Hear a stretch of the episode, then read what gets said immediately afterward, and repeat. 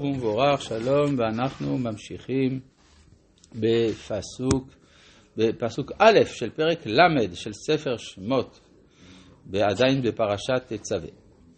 כאן יש לנו הפתעה. מה ההפתעה? ועשית מזבח מקטר קטורת, עצי שיטים תעשה אותו. למה זה הפתעה? הוא לא במקום. כן, הרי כל פרשת תרומה היא תיאור הכלים. פרשת תצווה, תיאור הבגדים וחנוכת המשכן. פתאום, כאילו ברגע האחרון, רגע, יש עוד משהו, שכחנו להגיד, יש גם מזבח קטורת. כן, לכאורה זה לא במקום, מזבח הקטורת היה צריך להיות עם כל הכלים בפרשת תרומה. אלא שזה, מזבח הקטורת הוא אופייני לתורת אהרון ולמשכן אהרון, ואיננו נצרך במשכן משה ובתורת משה. מדוע? הקטורת כוללת בתוכה, כמפורסם, את החלבנה. החלבנה היא מכוונת כנגד פושעי ישראל, ואי אפשר לתענית שאין בה פושעי ישראל, ואי אפשר לקטורת בלי החלבנה, כך שבעצם אה, עמדה שתאמר רק הצדיקים המוחלטים הם יהיו הראויים לקרב ולקודש, איננה, אה, איננה דעת, דעת התורה. ו... אבל מה, בכל זאת, אמרנו שהמשכן של משה הוא משכן אידיאלי למי שאיננו חוטא. לכן אין מקום לקטורת שם, ממילא גם אין מזבח קטורת. דבר נוסף, המקום שבו עומד מזבח הקטורת הוא באמצע הדרך אל קודש הקודשים. כלומר, אם לא היה מזבח קטורת, מצד ימין יש שולחן, מצד שמאל יש מנורה. מה יש באמצע? שביל. אפשר להגיע עד קודש הקודשים.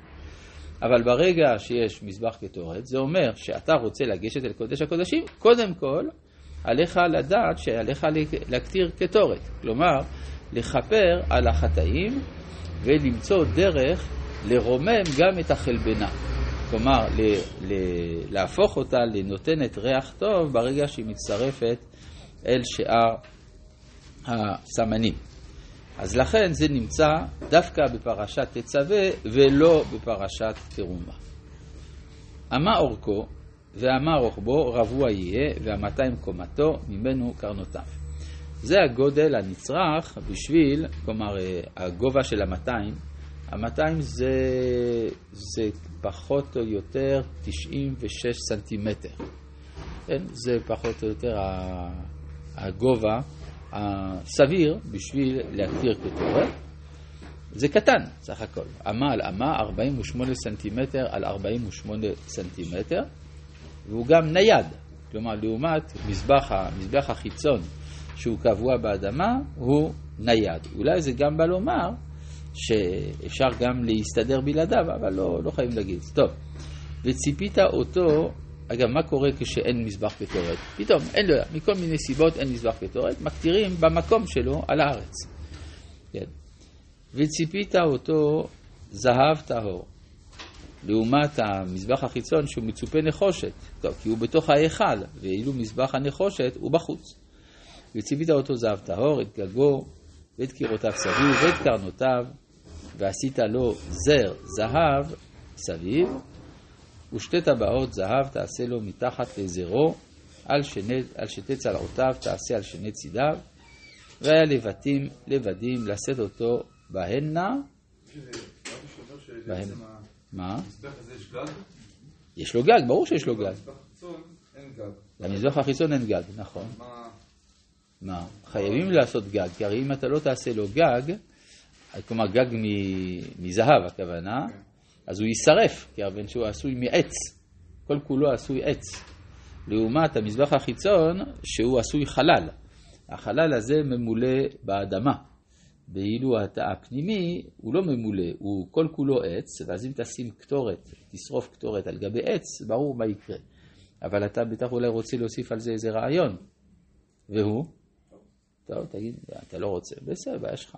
ועשית את הבדים עצי שיטים וציפית אותם זהב ונתת אותו לפני הפרוכת אשר על ארון העדות, לפני הכפורת אשר על העדות אשר יבעד לך שמש. אז אם אתה שם אותו לפני הפרוכת זה אפשר להבין, אבל מה זה לפני הכפורת? הכוונה שזה באמצע, כן, הרי כמו שארון הברית נמצא באמצע, של מאחורי הפרוכת, אז לעומתו צריך להיות מזבח הקטורת. עכשיו זה גם רומז לתפקיד המיוחד של מזבח הקטורת ביחס לכפורת. הרי לחם הפנים והנרות של המנורה אין להם שום יחס אל מה שנעשה בקודש הקודשים. לעומת הקטורת שהיא משמשת גם לפני ולפנים. לכן זה מכוון זה כנגד זה, אשר יבעד לך שמה. והקטיר עליו אהרון קטורת סמים. בבוקר, בבוקר ביטיבו את הנרות יקטירנה, ובעלות אהרון את הנרות בין הארבעים יקטירנה. קטורת תמיד לפני השם מדורותיכם. זאת אומרת שפעמיים מחציתו בבוקר, כל מנה של קטורת שהיו מקריבים, מחציתו בבוקר ומחציתו בערב. זאת אומרת שהקשר של הקטורת הוא קשר מתמיד. עכשיו, מה זה אומר הקטורת? זה אנחנו נראה גם בפרשת כי תישא ביותר פירוט. הקטורת זה מראה על הקשר המתמיד עם הקדוש ברוך הוא, אז לכאורה זה כמו קורבן התמיד. קורבן התמיד, קרב כל יום, קטורת, קרבה כל יום. אלא שקורבן התמיד בא גם לכפר. ואילו הקטורת, היא באה בשביל עצם הקשר. קטורת בארמית, קיטרה זה קשר.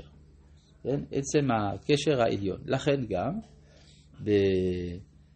כשאנחנו אומרים את היהי רצון לפני אזכרת קורבן התמיד, אנחנו אומרים אלוהינו ואלוהי אבותינו. מסביר הרב קוק, יש הבדל בין האופן שאתה מתייחס אלינו בתור אלוהינו, לבין בתור אלוהי אבותינו. בזמן אבותינו שבית המקדש היה קיים, אז היה צורה אחרת של קשר. עכשיו שאין בית המקדש קיים, זו צורה אחרת. זה דרך הזיכרון. לעומת זה, לגבי הקטורת, אנחנו לא אומרים אלוהינו ולא אבותינו, אומרים אתה הוא אלוהינו, שהקטירו אבותינו לפניך את קטורת הסמים. זאת אומרת ששום דבר לא השתנה. זה מצד הקשר הסגולי, הפנימי של האומה, בלי קשר לתהפוכות ולתנודות של ההיסטוריה. אתה הוא השם אלוהינו, זה נשאר אותו הדבר, שהקטירו אבותינו לפניך את קטורת הסמים.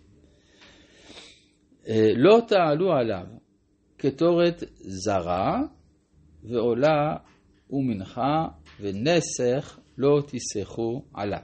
כן, זה בא להראות את הייחודיות, שהוא לא צריך כל תוספת. דבר שהוא עומד בפני עצמו, איננו צריך לא תוספת, לא של קטורת זרה, לא של עולה ומנחה ולא של נסך.